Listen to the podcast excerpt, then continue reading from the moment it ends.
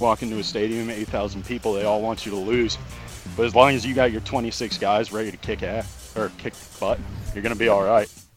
Sorry, I swear. Hello, everyone. It's me, Stephen Schoch, and you're listening to the Schoch Hacker Podcast, where I, again, Stephen Schoch, am joined by my friends Jake Mintz and Jordan Schusterman. Fellas, how are we doing? Steve, it is so good to see you once again on this Sunday night. It is March nineteenth. It is one of the highlights of my week, and you are going to be reporting back to us your trip to Gainesville. Excited to talk about that, but Jake, we certainly have a lot of other college baseball things to talk about this weekend, including a, a humble apology to a certain program uh, in the state of Mizzou. But let's start down in Florida, where Steve Schoch, Florida man, headed down to Gainesville for the weekend series, Alabama against those Gators. And my question for you, my bearded donkey, is did you wrestle a gator? I did not wrestle a gator, and I think that's because I got lucky. Um... If I wrestled the gator, this would be my obituary episode where you guys would have to be saying nice things about me um, and talking Steve, a lot about you, me in the past tense. If you were murdered by an actual alligator on a Saturday, we probably wouldn't pod on Sunday. Wow. Um, probably. I think we would probably pa- pod that night. Oh, okay. Yeah, got to be tough. Got to be tough on yeah, the road. Yeah, while the body's still warm. yeah, that That way you can at least get a few of my last breaths into the mic in, right. in the true tradition exactly. of mouth breather Steve.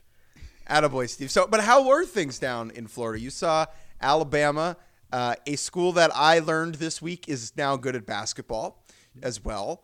Yeah, I think I think Alabama is actually good at baseball too. Just Florida did did really good at baseball, you know. It's one of those situations where both can be good, you know, where only one can win. You know, I could either eat the apple pie or a whole tray of brownies. Either way, it's going to be a good thing. I just don't know what I'm going to feel, who's going to get left out, you know? Steve, you could eat both, though. You could. Nah, nah, when I get going, I get going, you know? And then then when I get stopping, I get stopping. Otherwise, th- there's only so much room in the... the hypothetical Stephen Schoch stomach of college baseball. Only nice. One can win. I don't know if the one in my stomach is the winner or the loser, but oh, that's a some, one's got to be in my stomach, one's got to not be. And the, the the the simple fact of the matter is there's a little bit of each in my stomach and a little bit of each left, you know? No one swept. Jake, you look am, confused. Am I What's high? Am I high or is this a bad analogy? It might. It's not. It's not my perfect one in my mind. Great analogy, but what we got to remember is everybody's different. No one's the same. So how also, how could how could an analogy be? That good? Was also a case where Steve was just like we were kind of letting him go longer than he really needed to. You know. Yeah, you guys let me talk where, too long. Yeah, we like, were we we were pulling a Mark, uh, a Mark DeRosa with Steve. Just I, I spent go get him, go get him. I spent just a, a little bit too much time in Florida. I think. That is true. The so sun rays Florida, got to me. You saw Florida win two games, and you saw Alabama win one game. Yeah. We let's start with the crowd and the atmosphere because I think we have talked on this pod.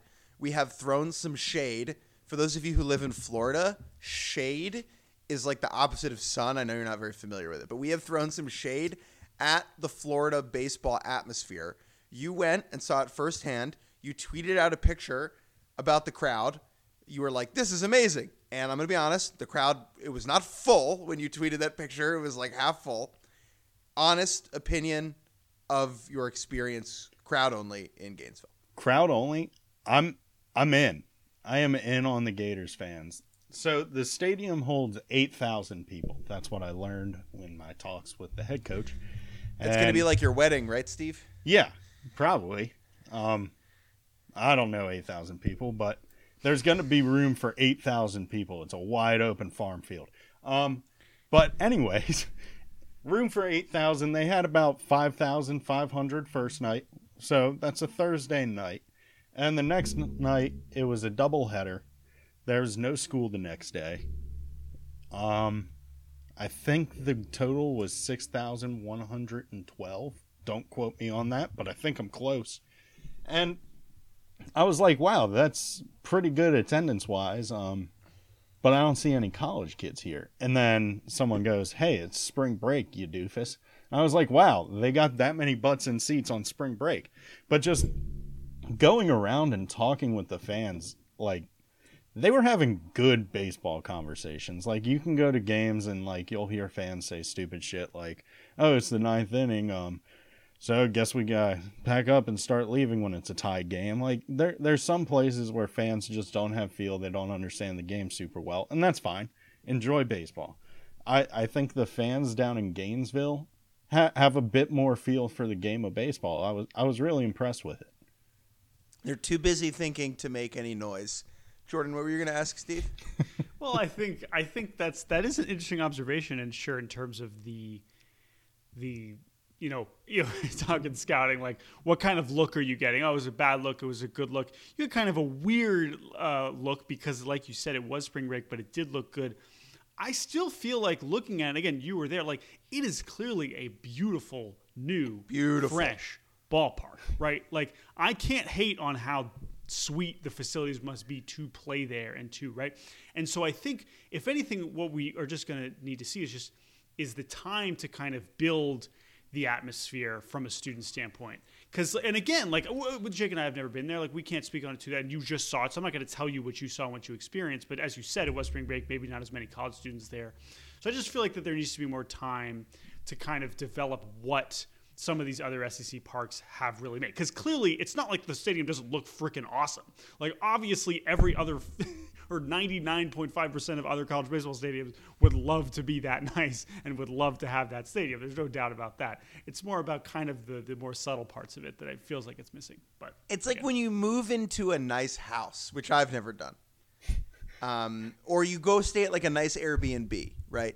And you are less willing to trash the place because you want to respect the niceness of the facility.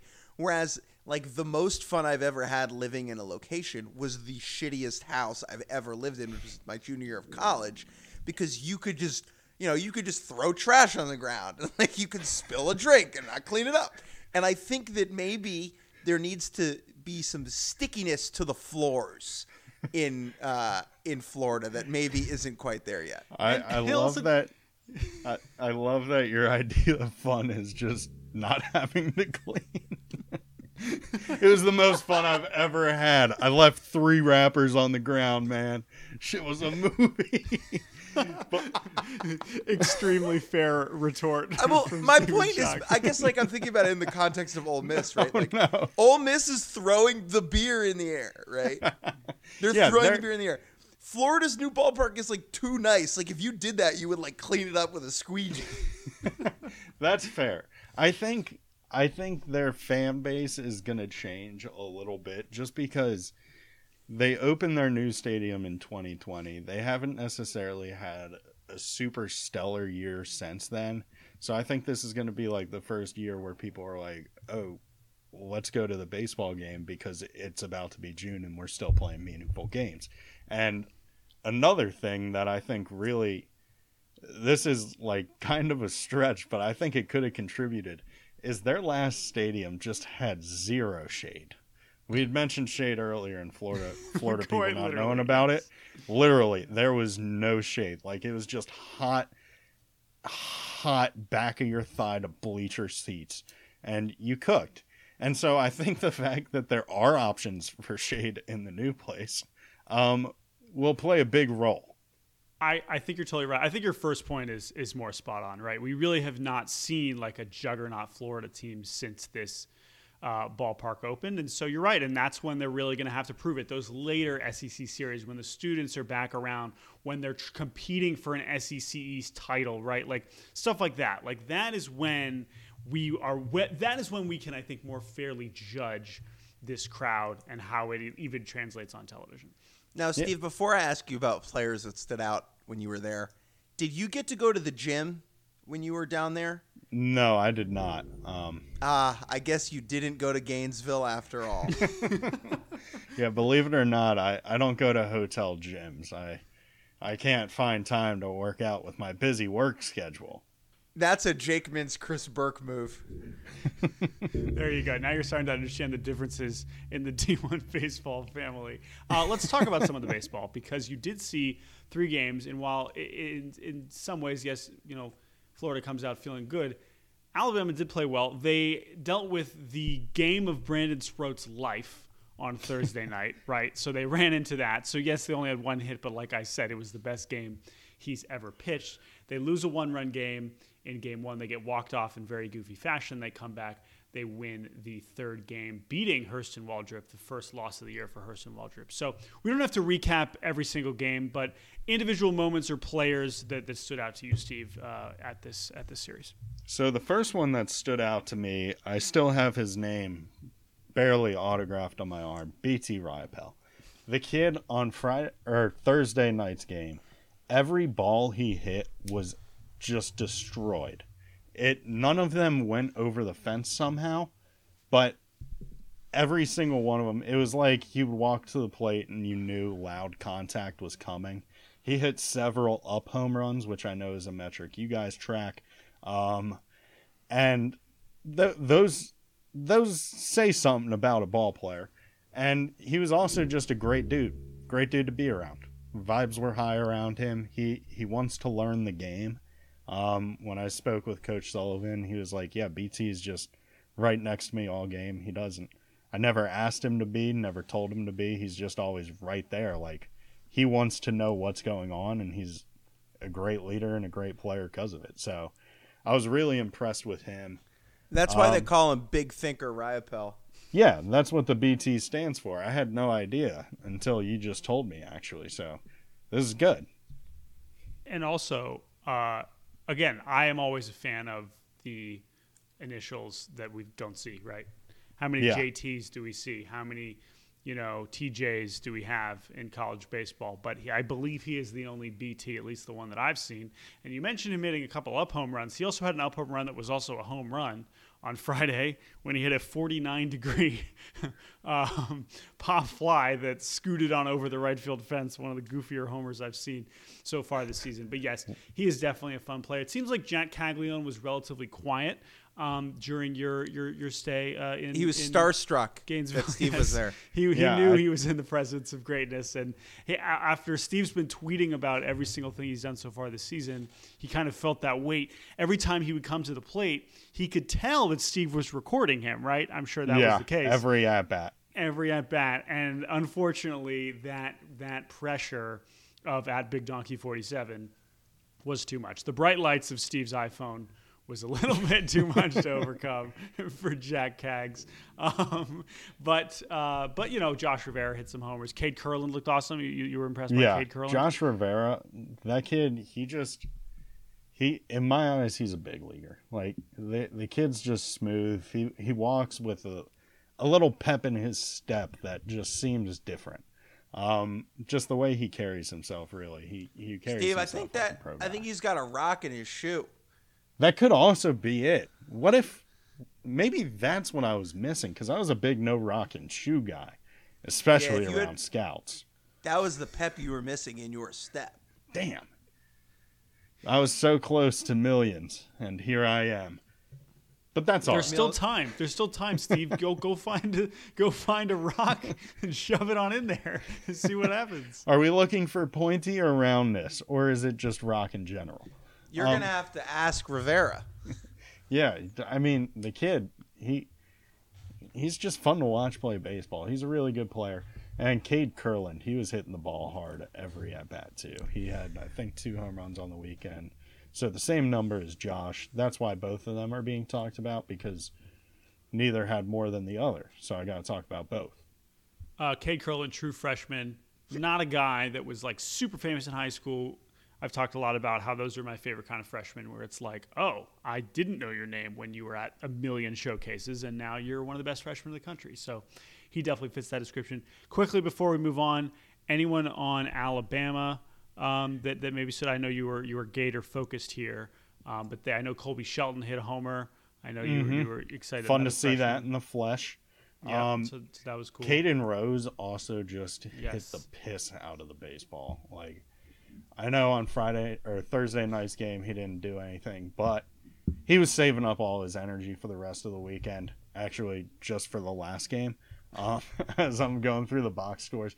But I remember he had hit the ball hard several times. He hit a home run that was literally hit into the softball stadium, which is probably about five hundred feet past left field. Um, and then Cade Woods, their closer, was awesome. He is a fun dude to watch pitch. He, like, so the stadium, I know we were talking a lot about the crowd. It was, it was relatively buzzing when he came in, because it, he came in at a time where things were about to go in Florida's favor.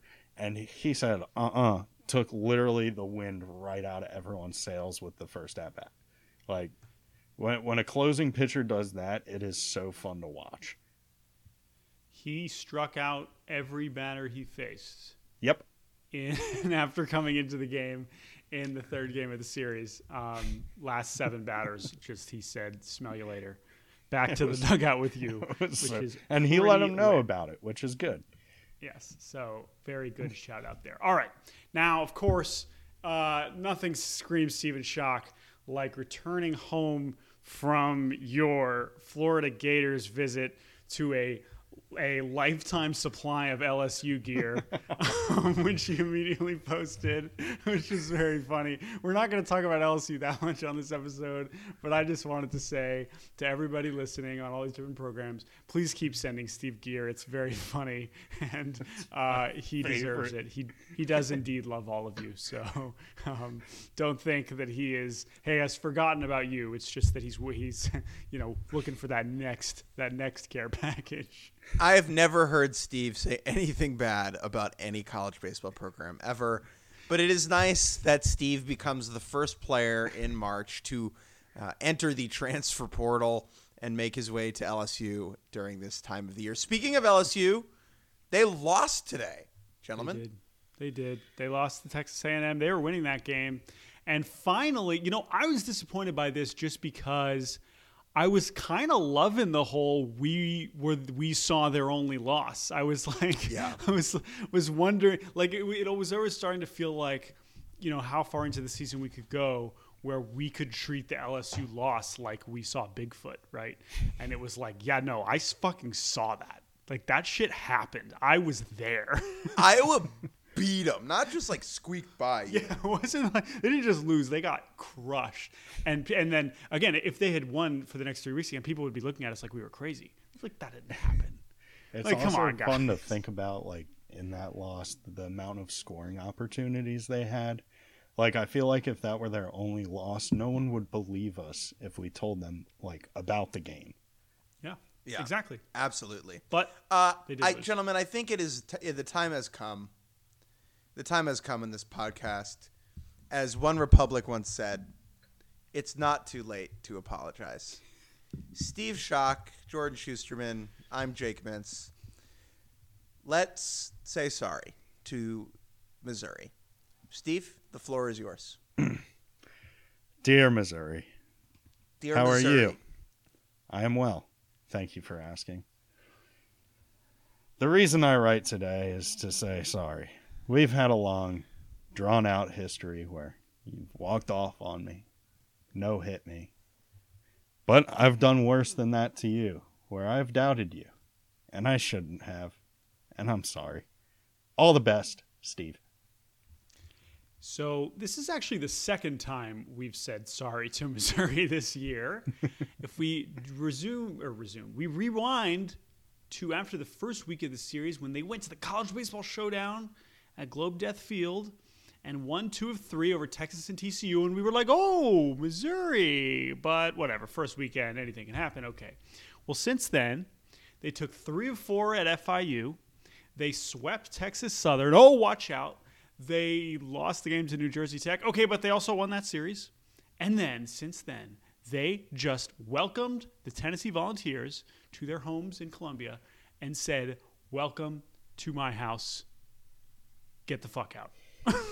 That's what Missouri did to Tennessee as they took down the Vols nine to one, seven to four, and seven to one in emphatic fashion, which brings their season to a record of sixteen and three, undefeated in the S E C, and making us all look very, very silly. And I love it, Jake Mintz. I love it. Here's the thing. You cannot fluke your way to a sweep of Tennessee. That is kind of how I feel. If they had taken two or three and there had been some close games, we, you know, we'd be like, sorry, Missouri, and then maybe whatever, it all falls apart. This was resounding. Okay, they beat them. They straight up crushed them. They took the best staff in America and said, oh, here is the underside of the bottom of my garage where John Wick keeps all of his weapons. I'm going to bury you deep, deep underground. And they did that. It was an incredible performance. Now, I am not making excuses for the Volunteers, but I would imagine that uh, Tennessee would say the weather came into play because it was bone-chillingly cold in Missouri over the weekend, something that the Tennessee children are not exactly used to. However, it was just not even close. They were playing in the same temperature. Game two, I believe Tony V got the old heave-ho arguing – I think it was a check swing I think call. It was, I thought it was a balk. It was a balk. But a balk, yeah. a balk, which he balked. Yes, yeah, he did yeah, balk. Yeah, absolutely. I, I'm glad you bring this up because it's one of the, my biggest like irks as a baseball player. On pickoff moves, it is very easy to control what you are doing. I, I, I cannot stress this enough. When you pick off to first base, even if you don't gain ground, just take a few steps towards your first baseman. Cut down the throw length. Umpires will never, ever call you for a balk because you didn't gain ground. Because they're just like, oh, no, he walked over, kind of, after. Yeah. It's just do it. Save yourself trouble. Yeah. Steve knows what he's talking about. Where are we at right now with the Tony V ejection vibe? For it. Because I have to – what do you say? I'm for it. You're for it. I'm getting a little bored. I am getting bored because it's the same shtick. Maybe I have a short attention span, but I think that Tony V needs to mix up the ejection style because he has the same face on every time he's mm. getting tossed. I just want a different flavor of Tony V ejection. I'm getting – you know what it's like? It's like when an artist releases a banger of an album, and you're like, that's great. And then they release another album that's like the same kind of vibe. You're like, that's awesome. And then the third album's the same. And you're like, okay, this is good. You're still good at this. You're still good at this, but maybe add a guitar or like, yeah. you know, Be- throw your throw your hat.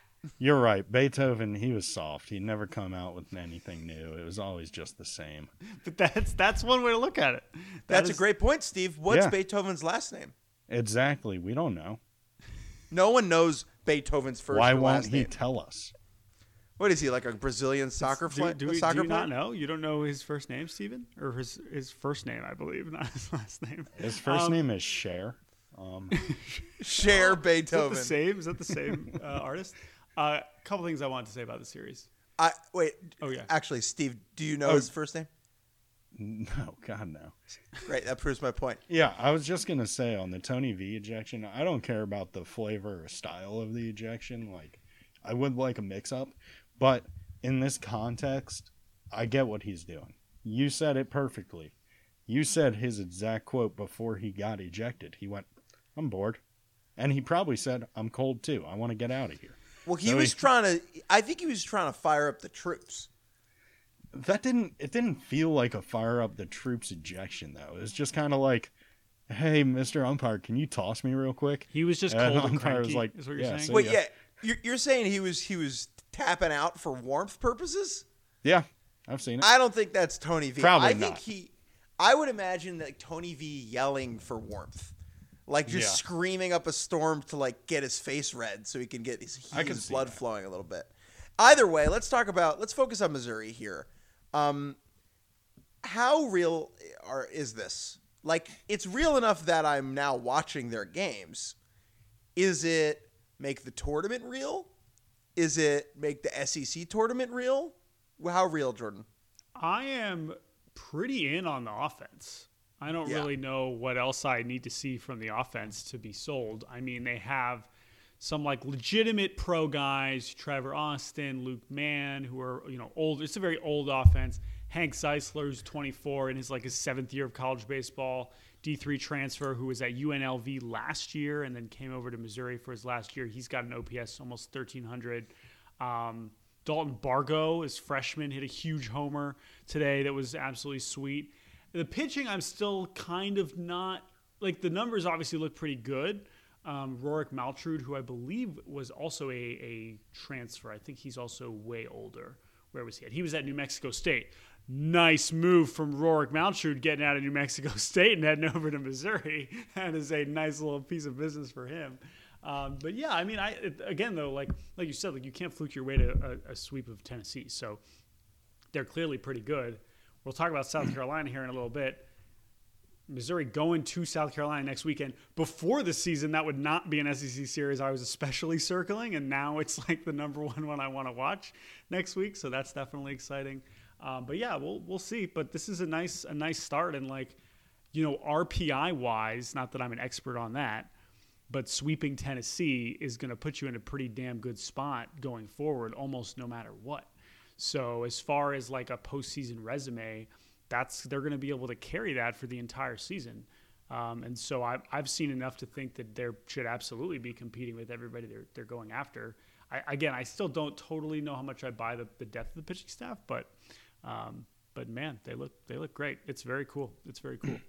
Uh, yeah, I think it's kind of hard to gauge just because pitching staff-wise, they didn't really need many guys this weekend. Yeah, that's also true. Um, the last thing I wanted to say about Tennessee is – these were their first road games, like actual road games, because they had played in Arizona. You know, I, I got to see them out there playing in the Desert Invitational. And then since then, they've just been at home just kicking the shit out of everybody that's come in, and it hasn't been the best team. So I, this was another thing. I mean, sure, the weather, I'm sure, was part of it too. I mean, it's been cold in Tennessee at times also, but uh, this was clearly – if there is a concern about Tennessee, it is, I guess, maybe how does the offense travel, right? Because it did travel last year for all the Lindsey Nelson jokes we can make. But, like, they better get their shit together before they go to L S U in a couple weeks, because that's not going to be pretty. If you're getting your ass kicked by Missouri on the road, I cannot imagine it's going to be much better when they go down to Baton Rouge. So we will see with Tennessee. That was definitely the the the, the series uh, result that got our uh, attention the most. But let's run through some of these sweeps here, because oh, yeah, there were wasn't quite, the only sweep. Sure. There yeah. were quite a few around the country. We could spend a lot of time on each of these, but I need to go to bed, uh, and so we won't. Vanderbilt put the absolute shellacking onto Ole Miss. That was something else, huh? At home, which is, you know, a little bit less impressive than if it was on the road, but still crazy. The number six team in the country taking the number three team in the country down. Beep, bop, boop. I'm very in on this Vanderbilt team. I have grown a liking to them, even though, like, Enrique Bradfield looks slower. Maybe I'm well, crazy. He's just been he's just been downright bad. Like I don't yeah. there's really no other way to put it. I want I wish I could spin it some other way, but he's just not. Maybe he hit up this weekend. I don't know, but his numbers coming into this weekend, he was hitting like two fifty. So, but no, I team, think he did pretty good this weekend. Okay, okay, good. Yeah, I, he had he had a couple of doubles. I think had uh, okay. he got he got picked off and caught stealing once. That's the thing. That's he's getting That's not he's good. he's getting caught. Yeah, I, I think he's been caught like five times already this year. Anyway, it was a good weekend for Vanderbilt. Uh, Hunter Owen. Dang. Oh, have yes, Hunter a, Owen. A million Maldonado brothers. Mm-hmm. Uh, I believe the new one is Chris, and mm-hmm. he homered this weekend. I believe his second of the year. Carter Holton is yet another Vanderbilt starter in a long line of aces who makes those uh, black pinstripe pants look incredibly tight. So shouts out to him. Three wins for the Doors.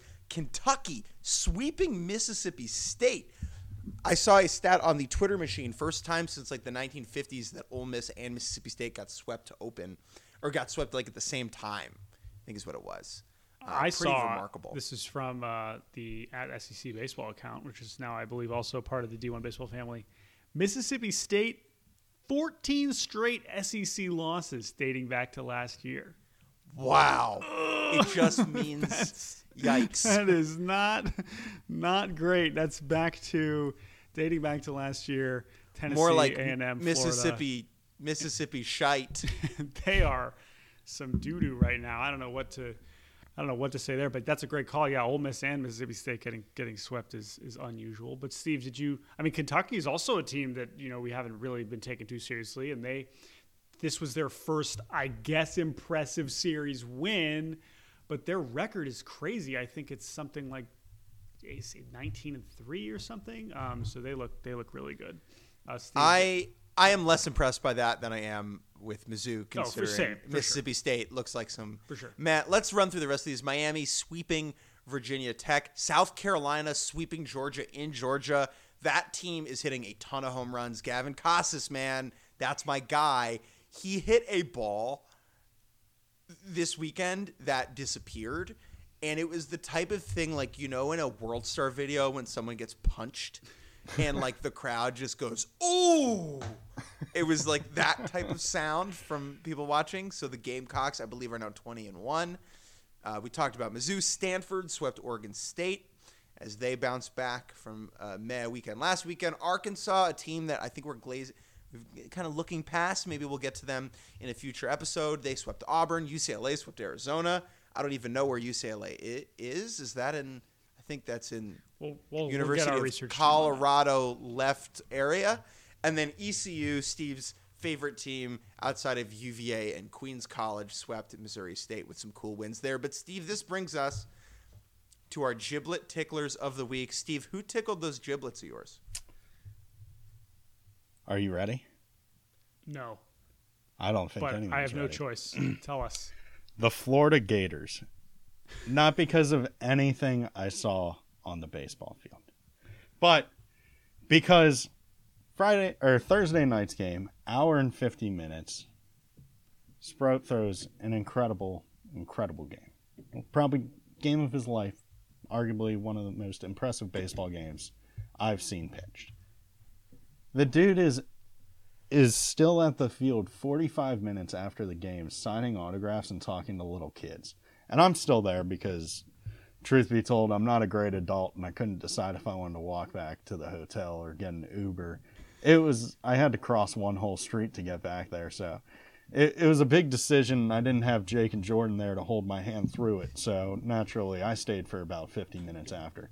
But just everyone on their team was so engaged with the fans, and that really made me happy. It's what I feel like college baseball really needs more of.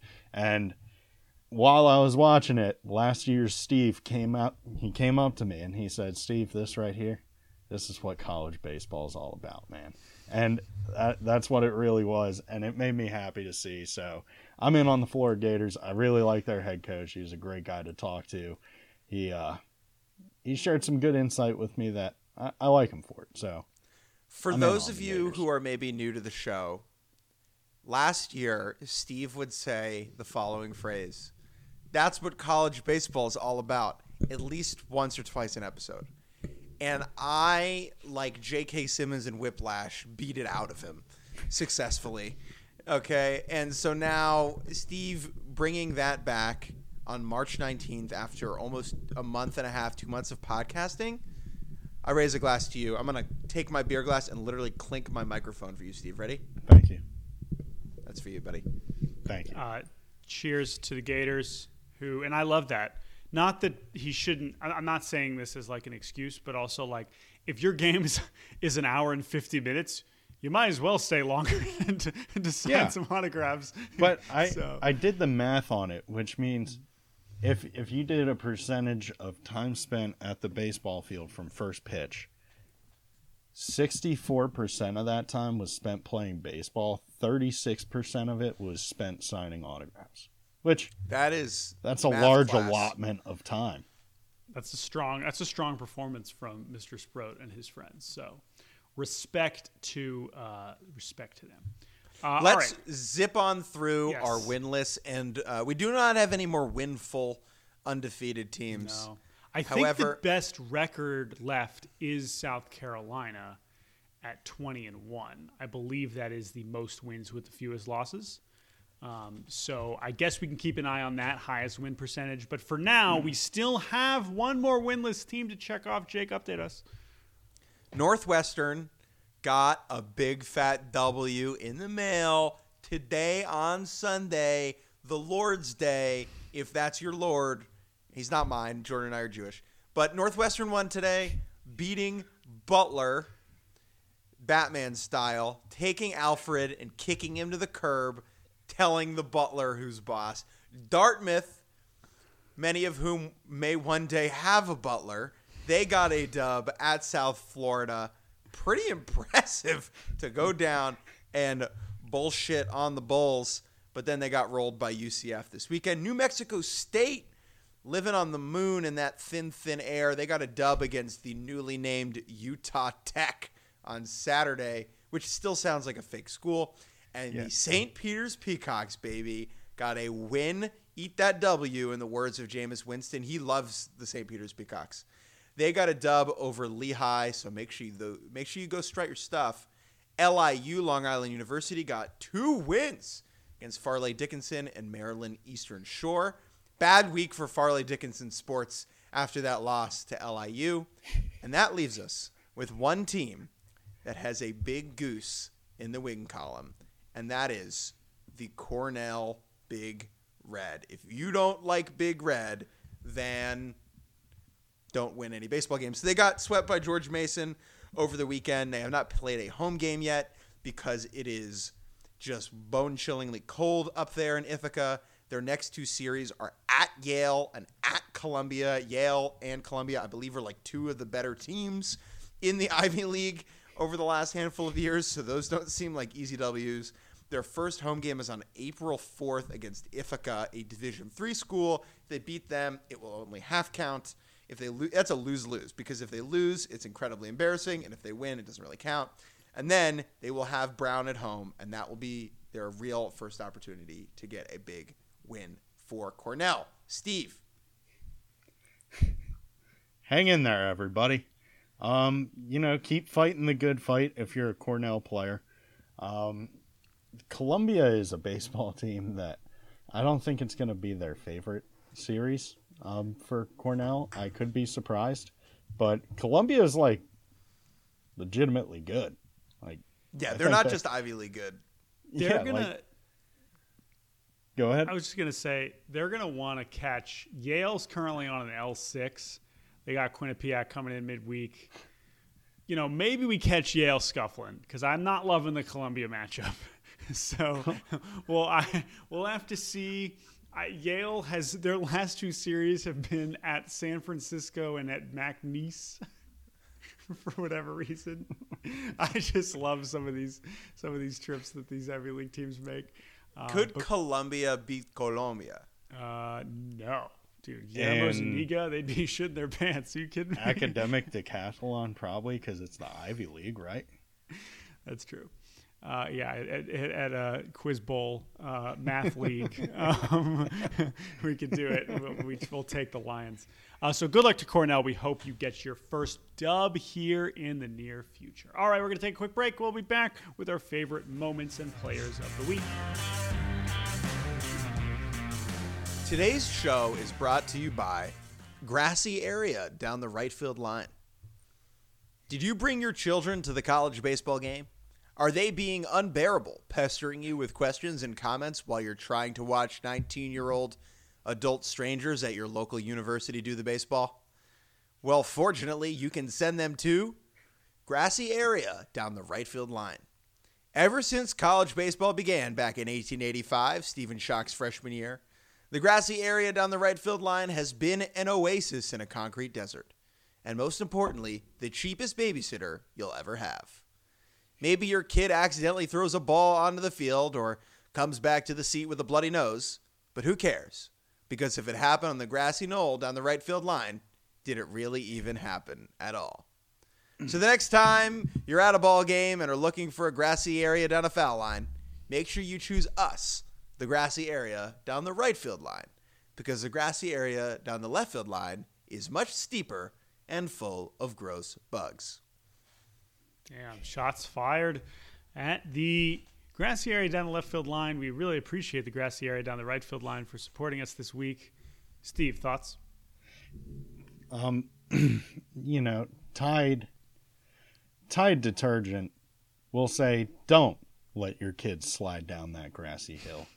No, but Tide what, what Tide that. detergent won't tell you is that's exactly what you should do.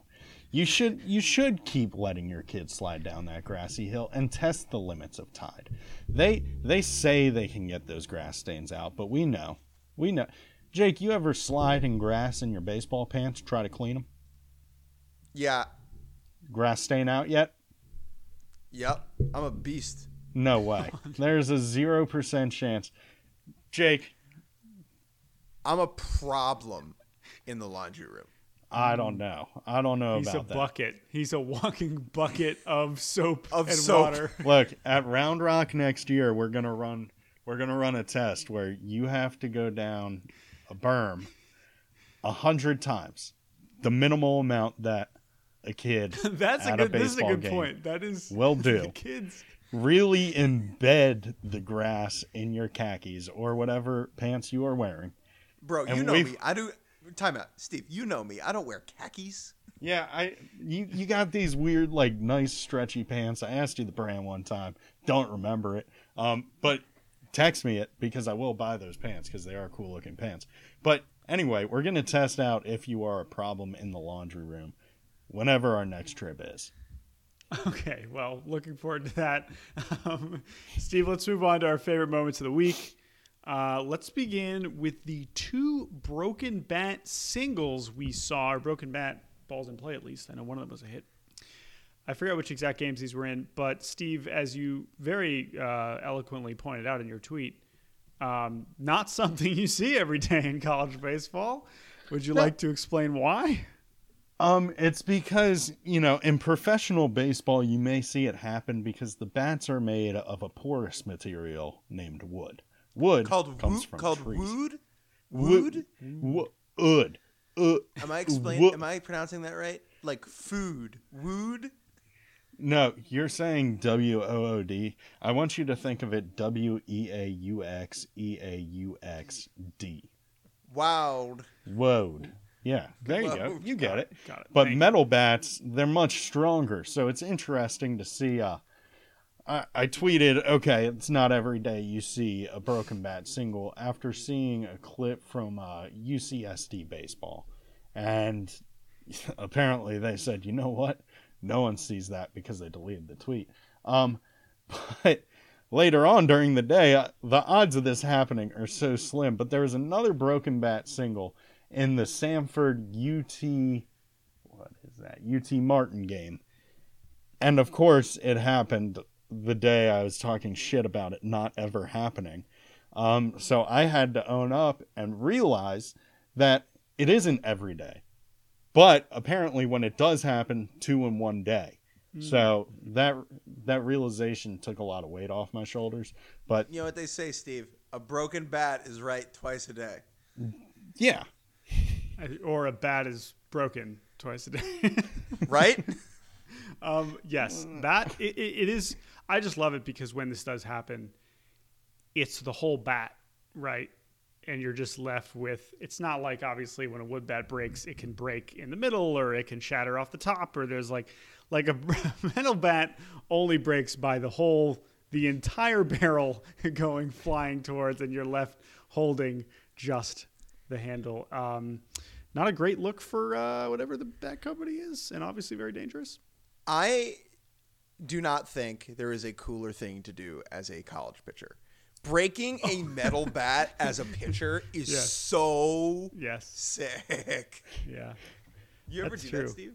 Uh, no. I broke my bat as a hitter once in high school. Um, don't really know how. It just kind of like exploded on me. But do you is is it more likely to happen getting jammed or like off the top? I, I would say getting jammed just because so many of the college bats are that two-piece yeah. composite thing right. where they're connected in the middle. So I think if you hit it right on that like point, I feel like that's probably a weak spot in the armor. So that's probably how this happens. But one of them, it looks like it was just kind of off the end of the bat. It was just physics or, or crazy, you know. Steve, maybe you were holding the bat the wrong way on the wrong end. I'm not exactly sure if you know that. If you were I, doing that I, I, I was holding it by my teeth, so. I see. Very cool. Uh, another moment I wanted to point out was Kyle Teal, the catcher at the University of Virginia, where you went. He got in a little trouble this weekend because he did the Juan Soto shuffle after taking a ball, mm-hmm. and the umpire told him to, to cool it, and then he homered. Yeah. How do you how do you feel about the ump telling him to cool it with the Soto shuffle? Like, he could literally be like, "Oh, Soto does it." Yeah, no, Kyle Teal just does that literally every time he takes a pitch. It could be a fastball right down the middle, but he probably hit that. Um, but literally any pitch he takes, he he does that. So it it probably it did happen earlier in the game. Nothing said about it. Like, it's just kind of one of those things he does, you know. Sometimes you want to piss the other team off a little bit, get under their skin. It changes the way they play the game, changes the way you play the game.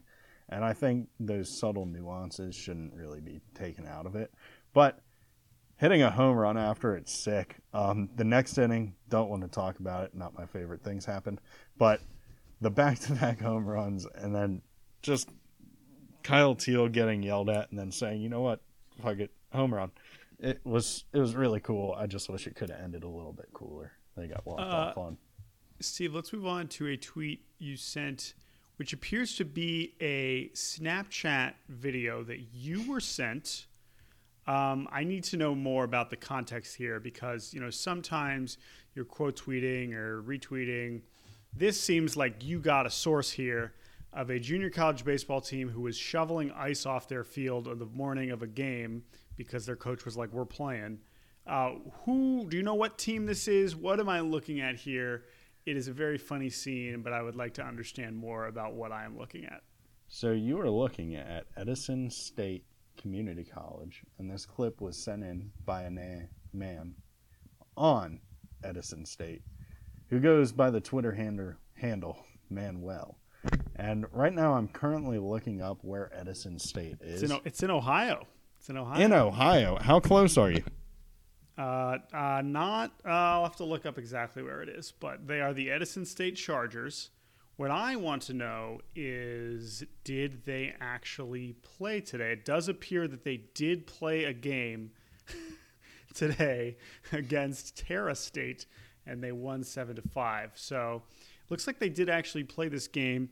Steve or Jake, have you guys ever shoveled ice? I mean, this is, these are just like large chunks of ice off of a field. Is that something that you guys have done before? Yes. I haven't shoveled like pure ice like this, but close to it, I would say. Like, not that thick, like ice that's been thinner. And I, I want to correct myself. It it was sent in to me by Manny Wells. I, I just looked at the roster. That's who I sent see, it. Manny Wells. Yes, I, I see him on the roster. Okay, we are we are verifying your story, which is which is obviously important with, with Steve sometimes. Um, yeah. It, He said, uh, Coach texted in the morning, we're playing no matter what. And then they played. They sure did. Wow, this is really close to me, actually, um, which is kind of cool. Maybe I'll, I'll have to go check out the Edison State Chargers at some point. Um, so credit to them. Now, Steve, the cold was a theme of, of the weekend. Obviously, it's very true. Early in the season, Jake, I know you coached a nine U doubleheader in thirty-five degree weather today. Um, Steve, as a baseball player, I think we might have talked about this last year, but you know, what are your number one uh, most important tips for people trying to stay warm? Okay, so number one, layer up. Don't be afraid to be the guy in the dugout wearing too many layers. You can always get colder. You can never get warmer than your maximum warmth. The cold, you can always get colder. Like, that's just how it is. So you want to pack as many layers as you can. Don't be afraid to wear sweatpants under your baseball pants. If you aren't pitching a day, there's no rules. Like, literally, you can have it where your legs look like a can of biscuits from from your your local Walmart that you're just about to pop because you have so many layers down there. Do it. Feel free. So that's tip number one. Tip number two, this, okay, not tip number two, but featuring the warm bathroom. We need the warm bathroom. Just going to highlight that. Just say, be in it.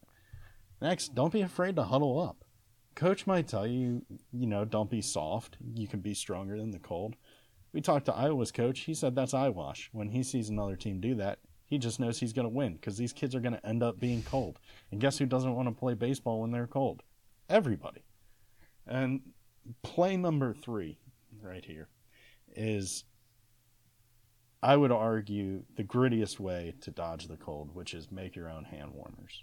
Now, you might be wondering, Steve, I don't have the chemicals necessary. But I shit you not, I've done this before. I don't know why, but it, it dawned on me that grab three handfuls of grass, healthy, hardy lumps of grass, and you just ball them up and you rub them together. I used to do this all the time in high school. Didn't do it in college. Didn't want people thinking I was a freak. Worked out well for me. But you just, you rub them together really fast for as long as you can. And then you pull them apart and it's warm inside. Were you starting a fire? Like, was this like, what are no, you talking no, no. about? You just, you just take the grass and rub it together really hard, and then the friction. I feel like, I feel like, were you like, I, I, this sounds like it would just be really painful. It was like you're almost like creating friction, and thus like your hands no, were no, on fire, and that they like, were in a lot of pain. I, I see, I see where you where I'm losing you. You're thinking I'm taking dry grass. I'm not. I'm not taking dead grass. I'm taking whatever grass is like in the ground, so there's still a little bit of moisture in it, so it's supple, it's not sharp. It's but the moisture from the grass is going to make your hands cold, because when it's cold, moisture is no. worse. You realize, no. Steve, you could just rub your hands together yeah, that's what I was gonna say. Mm-mm. without the grass. No, because the grass is the catalyst. That is the mm, jelly. The catalyst. To the All right, butter. here's what we need. Here's what we need. Everyone listening to this, if you've heard of literally anything resembling this ever before under any circumstance that remotely backs up a high school Steve's uh, strategy for keeping his hands warm, please tell us. Please let us know. Okay, That's look, unhinged. Look. Okay, so I'll bring a thermometer for when Jake is testing out his uh, laundry skills sliding down the hill. I'll just be ripping grass, making hand warmers, heating the whole stadium. Looking forward Steve- to it. Could it be it was like a lit joint you were rolling in between your hands? That's no, why no, no, no. I Is was that really, why you you're rolling grass? I was really yes, into this show Survivor. Like no, no code, clean cut kid. Like I, I was a good kid. I was a good kid. Good kid. I just wanted my hands to be warmer. Kid I, was a good kid.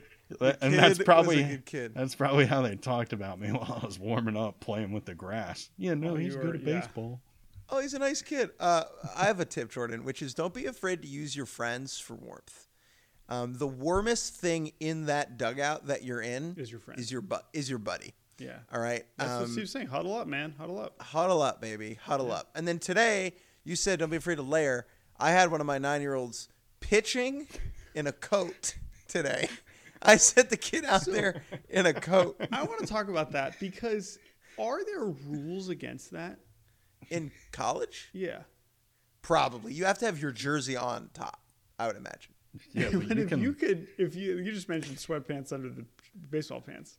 Again, there's no rule against that. Like, again, obviously you'd be a little bit more restricted. But if you could have your coat under, as long as the jersey is showing sure. on the outside. You can what, do anything you want. Just what, throw the North Face, the Canada Goose under the right. under the uni. Right, that's what I'm saying. Get, get, get some, well, it depends what part of the country you're in, right? Some region, some conferences you have Canada Goose, some conferences you have North Face. Obviously, yeah. a lot of Carhartt in my part of the country. You know? so I would imagine, yo, someone get Boston College a home game in March because we gotta, we got now that we can do this, it's a game changer. That's what I'm yeah. saying. I just, okay. I'm curious about, like, I'm sure obviously there's levels of people saying, oh, you're soft, oh, you have too many, light, whatever. But like realistically, I called a move... mound visit today, Steve, mm-hmm. and uh, I brought hand warmers out there with me. And I put them in my pouch of my sweatshirt, and I put my pitcher's hands like in the sweatshirt pouch. That was the whole mound visit. I was like, "Look, man, you're throwing great, but you're getting cold. So let's just pretend like we're having a conversation and warm you up." Jake, I feel like you're a very fun little league coach, but you know who you you know who would actually really love grass hand warmers. Your nine-year-old baseball team. Mm. Tell those guys Steve, about it. If you show up to my little league practice and you tell the kids it's scientifically proven to rub grass between your hands to keep them warmer, I'm exiling you Steve, to Siberia. Well, because you because was... you don't want to be overthrown. You don't want those kids to have that power. Let it me tell like... you, I, I am not intimidated by you, Coach Schoch. It seems like Schoch. What was happening was was people were yelling at Steve to touch grass, and he was like, "All right, fine, geez. Sure, guys." um, okay, let's move on. No more, no more. Uh, how to stay? Hopefully, it will actually be just regular warm here soon enough, so we can stop talking about this. Let's run through some highlights, uh, some individual performances and people we wanted to talk about before we say goodbye. The first one is the only one that made legitimate history, and that is Olivia Pichardo of Brown Baseball. They already have a win. Shouts out to Brown. Uh, becoming the first uh, woman to ever play D one baseball. Pretty fucking nuts. Sweet. Incredible. No, no uh, exaggeration, not complicated. That is amazing, and hopefully the first of many. And this is exactly the kind of thing where you just need, like, this is exactly what we need. We just need to have someone do it. And then it's like, oh, this is not weird. Let's have more uh, women playing college baseball. It should happen, and I'm sure that it will happen in the near future. So congrats like, to Olivia, and good luck to her on the rest of the season. Have you seen how impressive her resume is? Like, oh, my God, yeah. Like, yeah. baseball-wise, well, but also just, like, career-wise. Like, I, I clicked her resume, and I was like, or her uh, bio for the school, and I was like, okay, this is someone who's going to be more successful than me. That's fine. Yeah, um, it's very fine and very expect. Probably you could say that about a lot of the people on the Brown roster, but yeah, um, but definitely for Olivia. So just wanted to shout her out. Congratulations there. Uh, Jake, we should probably at least acknowledge Paul Skeens here for a little bit, because while L S U did suffer a loss this weekend, it had nothing to do with Paul Skeens, who continues to roll on as the clear-cut best pitcher in the country. His numbers are completely outrageous, and uh, we're just now we're at the part of the season where opposing coaches are saying really crazy things about him after the, he shoves it up their ass. Uh, and so the latest was, I believe it was Jim Schlossnagel, who talked about how uh, it was basically like it was him and Mark Pryor and Steven Strasburg are like the three best he's ever seen. Um, I mean, yeah, I mean, it's not that he's got fifty-nine strikeouts and four walks and has allowed one run, so or two uh, earned runs. So that's pretty cool. But just like watching him, Jake, like, I mean, it's, I mean, we saw it too. Um, yeah. Like, this is real news, man. This is it's getting kind of getting kind of getting kind of real. Time to tell your parents about Paul Skeens. All right, you've been dating long enough. Okay, let your parents know that Paul Skeens is the real deal. Okay, that your ball club and Paul Skeens are going to take that next step together. That is the truth. I love the way Paul Skeens bops around the mound. He moves in a very unique way. His wrist, that his glove hand wrist, is like cocked in a in a way that I've never really seen before, and he walks around in a way like he's almost like he's a like a an octopus with feet, like the way his hands kind of curl and move. He's very emotive, he's very watchable, and the thing is with him is we know he's very nice, right? Like, we know Paul Skeens, nice guy, Air Force guy, like he, you know what I mean, straight laced, but he's just kicking people's ass. Yeah, that that's interesting what you said about him being like an octopus, because I kind of see it as like his hands are just heavy, and that's why he moves like that, you know, because it's like a pendulum motion. I see. I mean, he's enormous, so that definitely yeah. helps. It's also funny, I was like, oh, this dude, two-way player, and the first couple weeks it's like, oh, we want to see Skeens hit, and then now it's like, eh, whatever. He's the best pitcher in the country. I don't really need to see him hit too. Like, it's fine. Like, I don't really blame him for focusing on the uh, the old pitching. Uh, let's uh, talk about Braden Montgomery's on here. I know Stanford just swept Oregon State. Was there something uh, specific that Braden Montgomery did over the weekend that uh, you guys wanted to shout out? Steve? Montgomery is yeah. different. Yes. I watched some Packaroni and twelve. And he stands out as the most unique, like one of the most unique players. He, there, there was a quote, I think Mark DeRosa had it about Mike Trout on Team U S A, where no matter the level of play, no matter what team you're on, there's always one player who carries themselves and moves like they're the best player, and people gravitate towards them. I have not been around Stanford enough to know if that is Braden Montgomery from like a culture perspective, but on the field, he makes baseball look so easy. so easy. And I cannot mm-hmm. wait for this guy to get into pro ball. I know that is very selfish because this is a college baseball podcast and he's doing incredible things right now. But this is the type of guy who is going to do amazing things. I am all in on this kid. I think like there's a legit chance he could hit and be a closer in the big leagues. Yeah.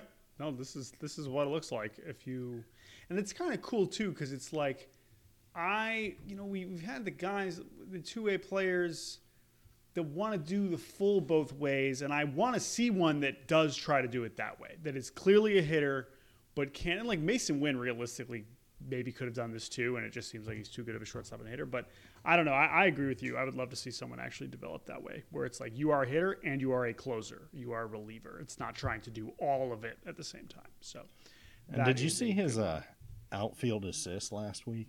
I don't think. I mean, yeah, dudes.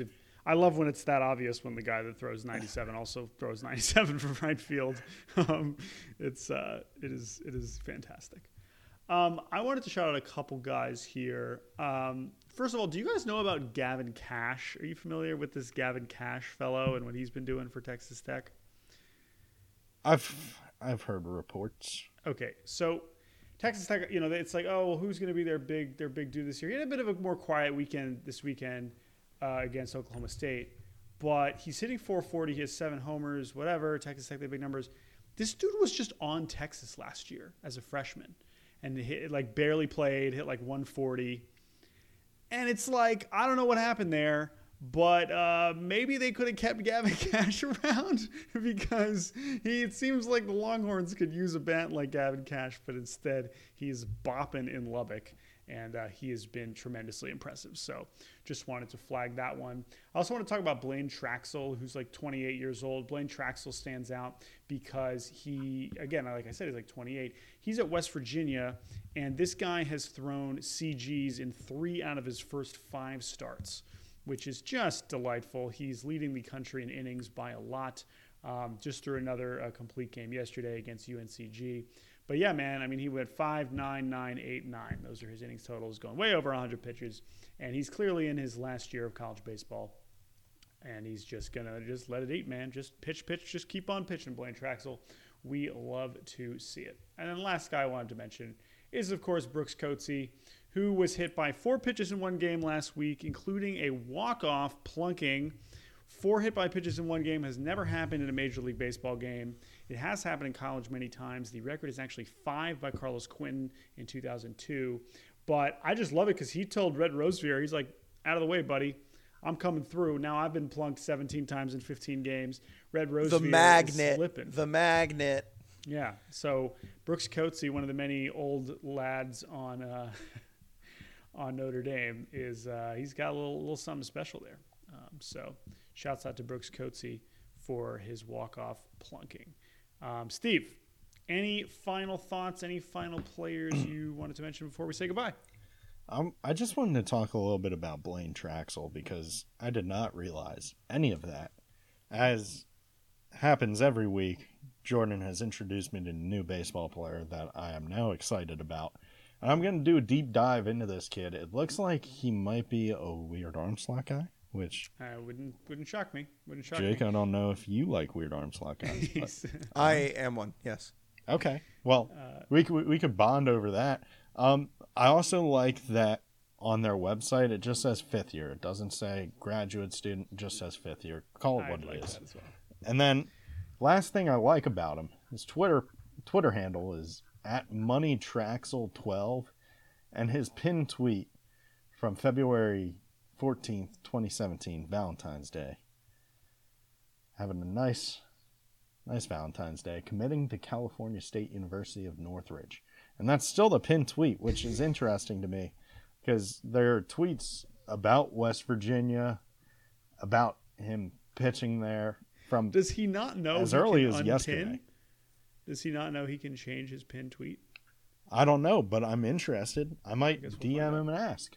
There you um, go. Well, you should. I'm sure he'll answer because you're at Big Donkey forty-seven. Um, yeah, well, you're welcome I'm in on him. for for the Blaine Traxel introduction. I believe he was like you know this kind of guy at, at Cal State Northridge before he transferred. But um, yes, I am very interested in him. All right, let's end it here. Let's say goodbye. Uh, thank you all for listening to another episode of The Shock Factor. Jake Mintz A delight as always. Uh, Steve, close us out. Say goodbye to the good people um, before we talk to them again. Bye, everybody. It's been really nice talking with you. I've had a lot of fun. I hope you had fun, too. I hope you had so much fun that you come back and listen to us do it all again next week, but with different things to talk about because different things happen in college baseball.